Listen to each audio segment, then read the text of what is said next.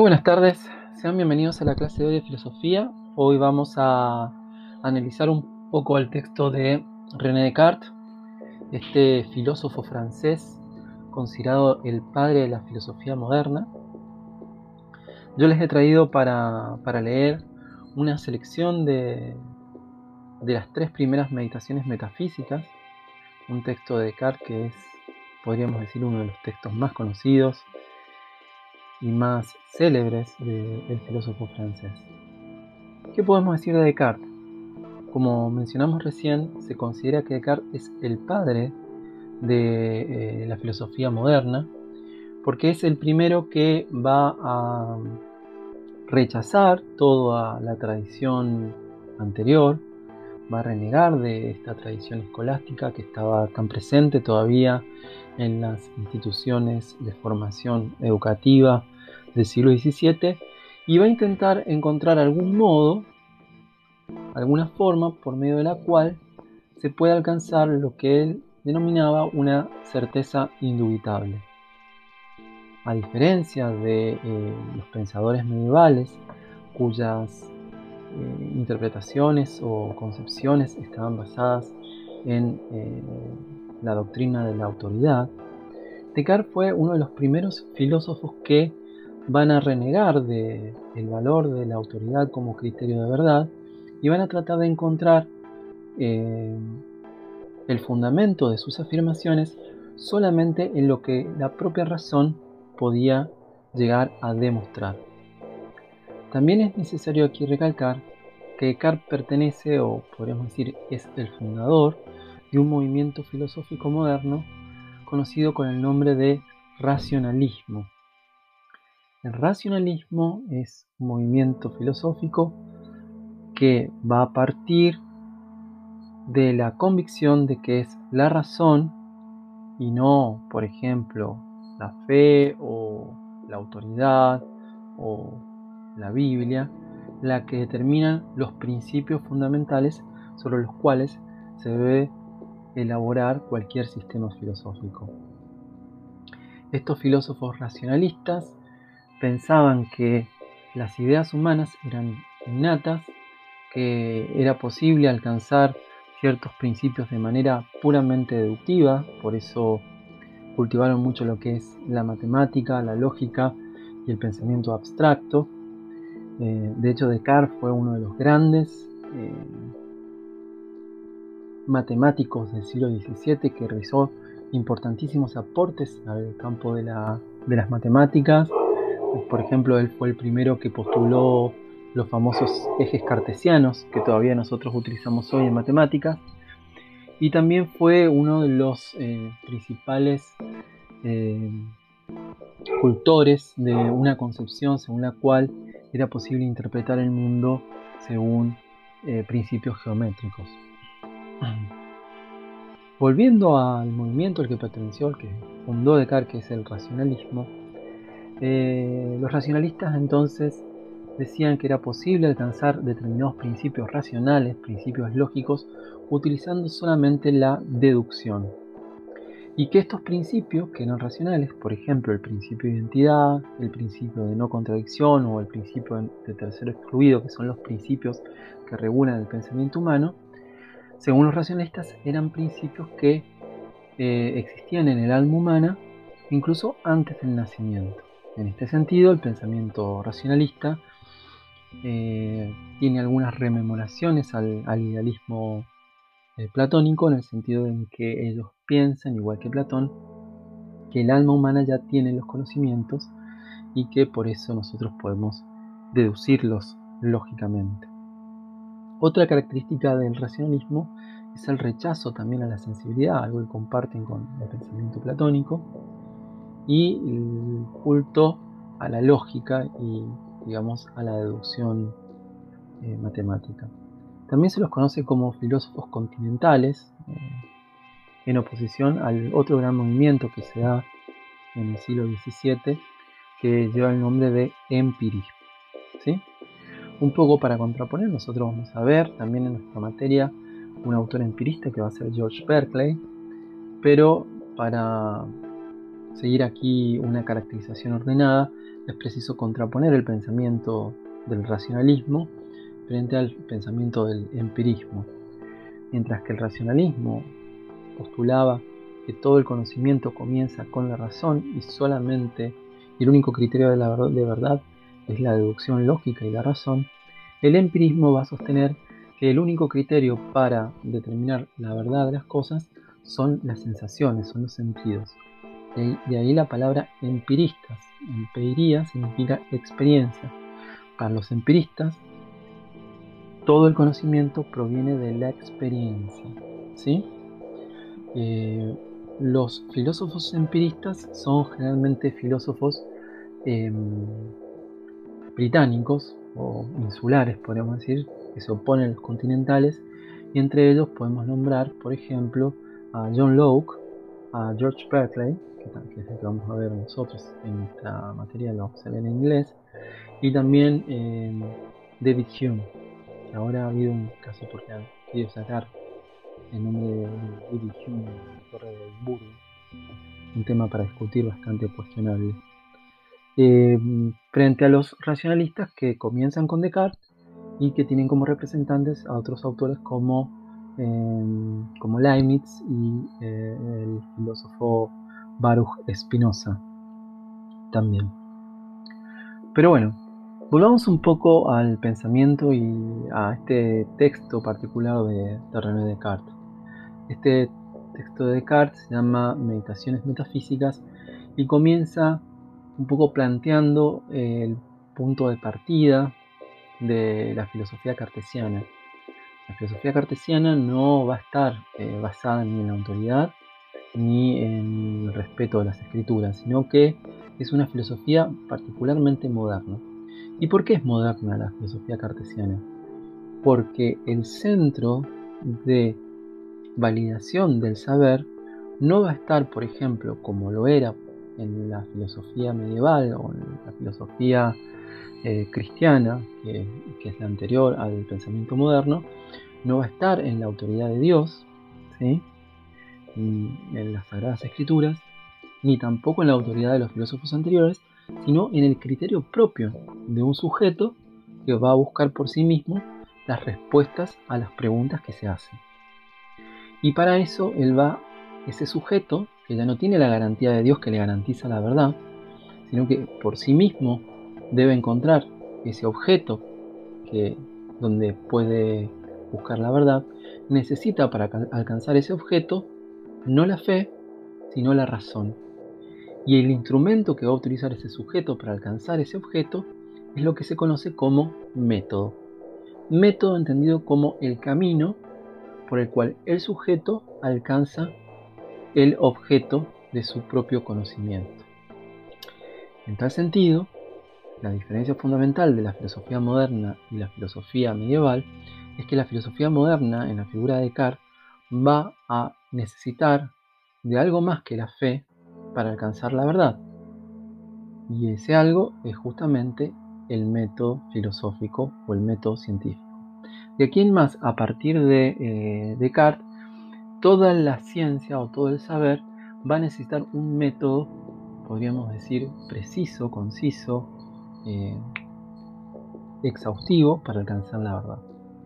¿Y cuál es el método que utiliza Descartes? El método que utiliza Descartes para alcanzar esa certeza indubitable que él está buscando es la duda. Por eso, cuando pensamos en Descartes, estamos pensando también en esta idea de la duda metódica. Eh, como no puedo confiar en absolutamente nada, tengo que dudar de absolutamente todo. Nosotros vemos en las meditaciones metafísicas que Carr comienza entonces dudando. ¿Y de qué es lo primero que duda Descartes? De lo primero que duda Descartes es, en primer lugar, de los sentidos. ¿sí? Dice Descartes, todo lo que hasta ahora he admitido como absolutamente cierto lo he percibido por los sentidos o de los sentidos. He descubierto, sin embargo, que estos engañan de vez en cuando y es prudente no confiar nunca en aquello que nos ha engañado aunque sea una sola vez.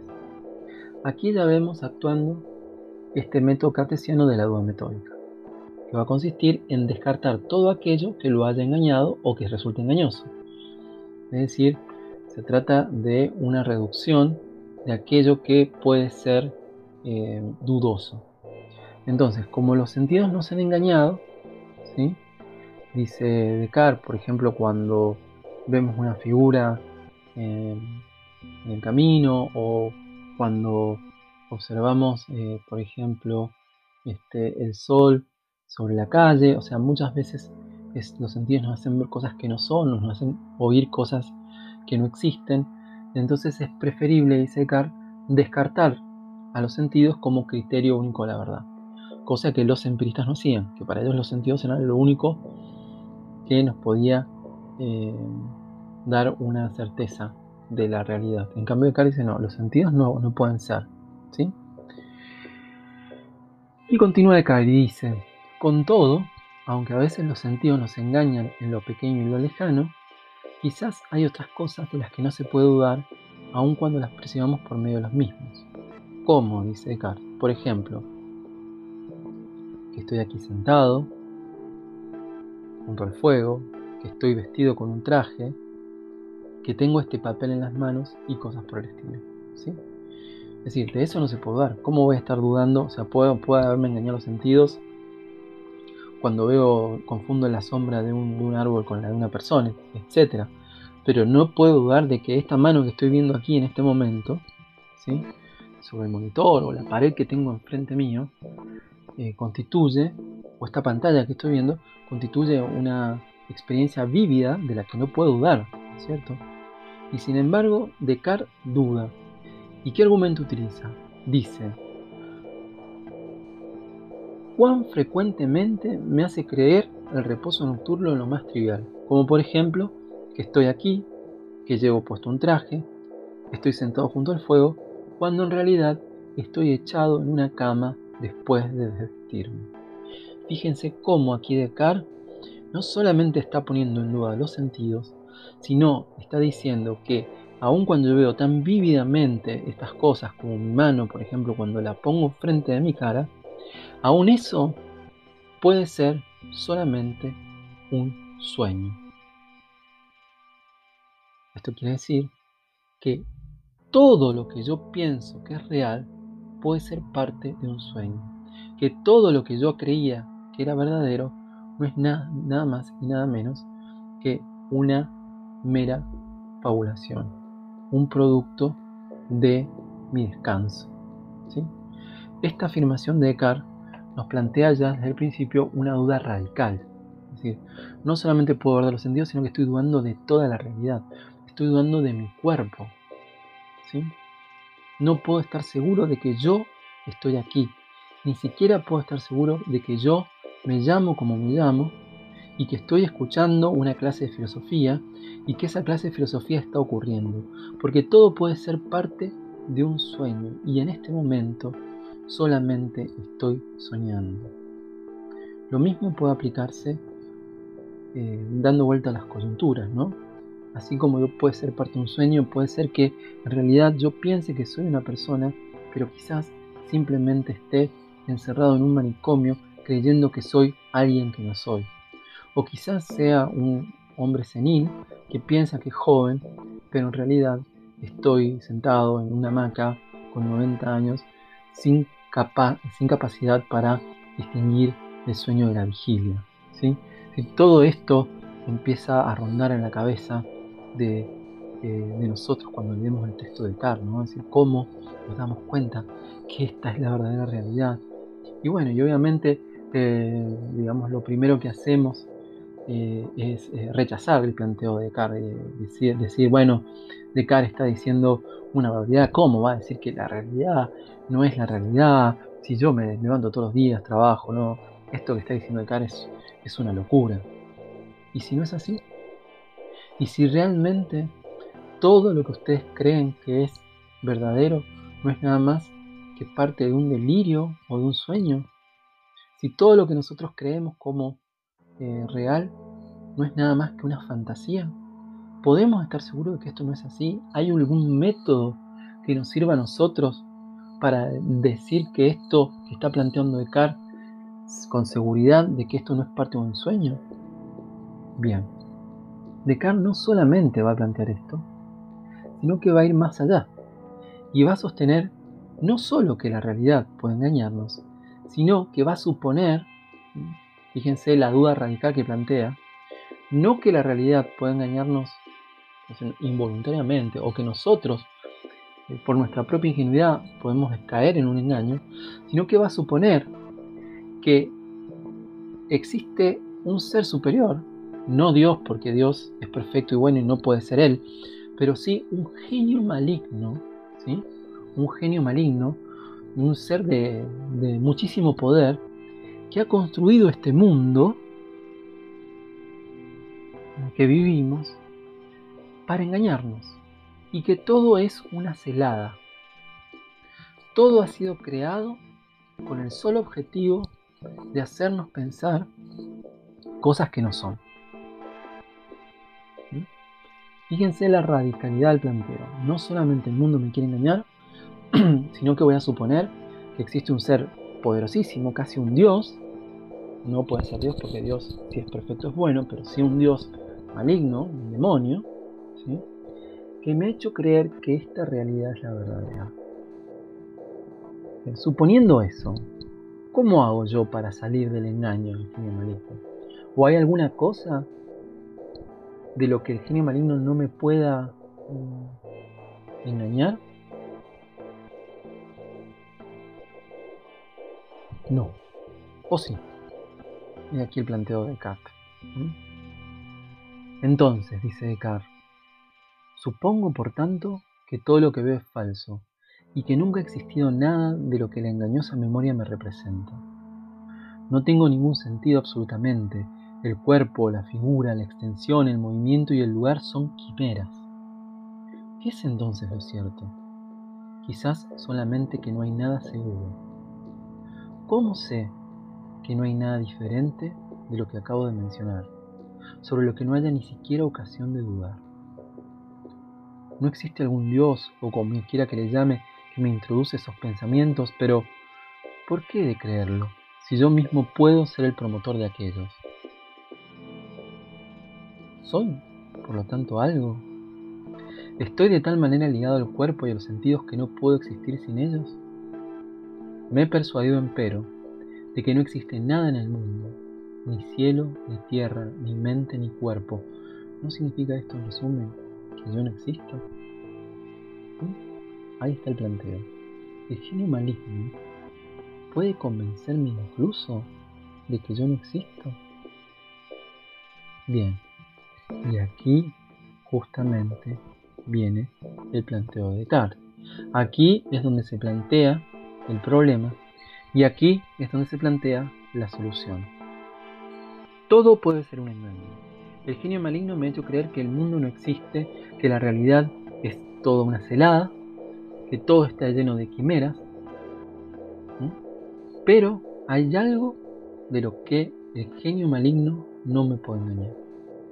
Y es de lo siguiente, que a pesar de que yo puedo dudar de absolutamente todo, hay algo que el genio maligno no puede hacerme dudar. Y ese algo de lo cual el genio maligno no me puede hacer dudar es de que yo he estado pensando. Y en la medida en que yo estoy pensando, es decir, en la medida en que yo estoy dudando, entonces existo. Puesto que si no existiera, no hubiera hecho toda esta meditación. De aquí la famosa frase de Descartes, pienso, luego existo. Esto quiere decir que en la medida en que yo estoy pensando, necesariamente tengo que existir, puesto que si no existiera, entonces no pensaría. Si pienso, entonces necesariamente existo. ¿Sí? Bien, he aquí la certeza indubitable que estaba buscando Descartes para dar fundamento, dar una palanca, un principio que le permita recuperar cualquier saber acerca del mundo. Ya no va a ser la existencia de Dios la que dé fundamento a la especulación científica, como en la Edad Media, sino que va a ser la existencia del sujeto, es decir, la existencia del yo, del ego, la que va a ser, en definitiva, el principio rector que regula el conocimiento humano en la modernidad. Soy yo, yo soy, yo existo, el sujeto, el que va a ser criterio de verdad para recuperar todo otro saber. Incluso Dios va a ser a partir de este saber cuando Descartes va a recuperar la idea de Dios. ¿Por qué recupera Descartes la idea de Dios? Porque al descubrir que solamente puede estar seguro de que él es una cosa que piensa y no puede estar seguro de nada más, entra en una situación que es conocida como solipsismo. El solipsismo es la condición de estar encerrado en uno mismo la profunda duda o la, certeza de que solamente existo yo y que no puedo estar seguro de nada más. Entonces cuando el yo cae en el solipsismo, cuando Descartes cae en el solipsismo, trata de encontrar alguna forma de salir, de recuperar ese mundo del que había dudado durante las eh, tres primeras meditaciones. Y para salir de este mundo sin saber, de este mundo totalmente dubitable, es que Descartes va a postular esta famosa idea de eh, la existencia de Dios. Él va a decir lo siguiente. Si yo dudo, es porque soy imperfecto. Y si soy imperfecto, y me sé como imperfecto, es porque tengo en mi mente la idea de perfección. Esa idea de perfección no puede venir o no puede provenir de alguien que es imperfecto. Por lo tanto, debe existir algo perfecto. Lo que es perfecto por definición es Dios. Y si Dios es perfecto, entonces no me puedo engañar. Por lo tanto, no solamente existo yo, sino que existe un ser perfecto que es Dios. Si Dios es perfecto, no me quiere engañar, por lo tanto, el mundo también existe.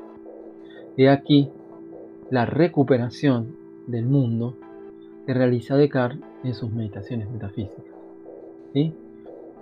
A partir de la certeza del yo pienso, yo existo, tengo la certeza de que existe Dios y a partir de la existencia de que existe Dios, tengo la certeza de que existe el mundo.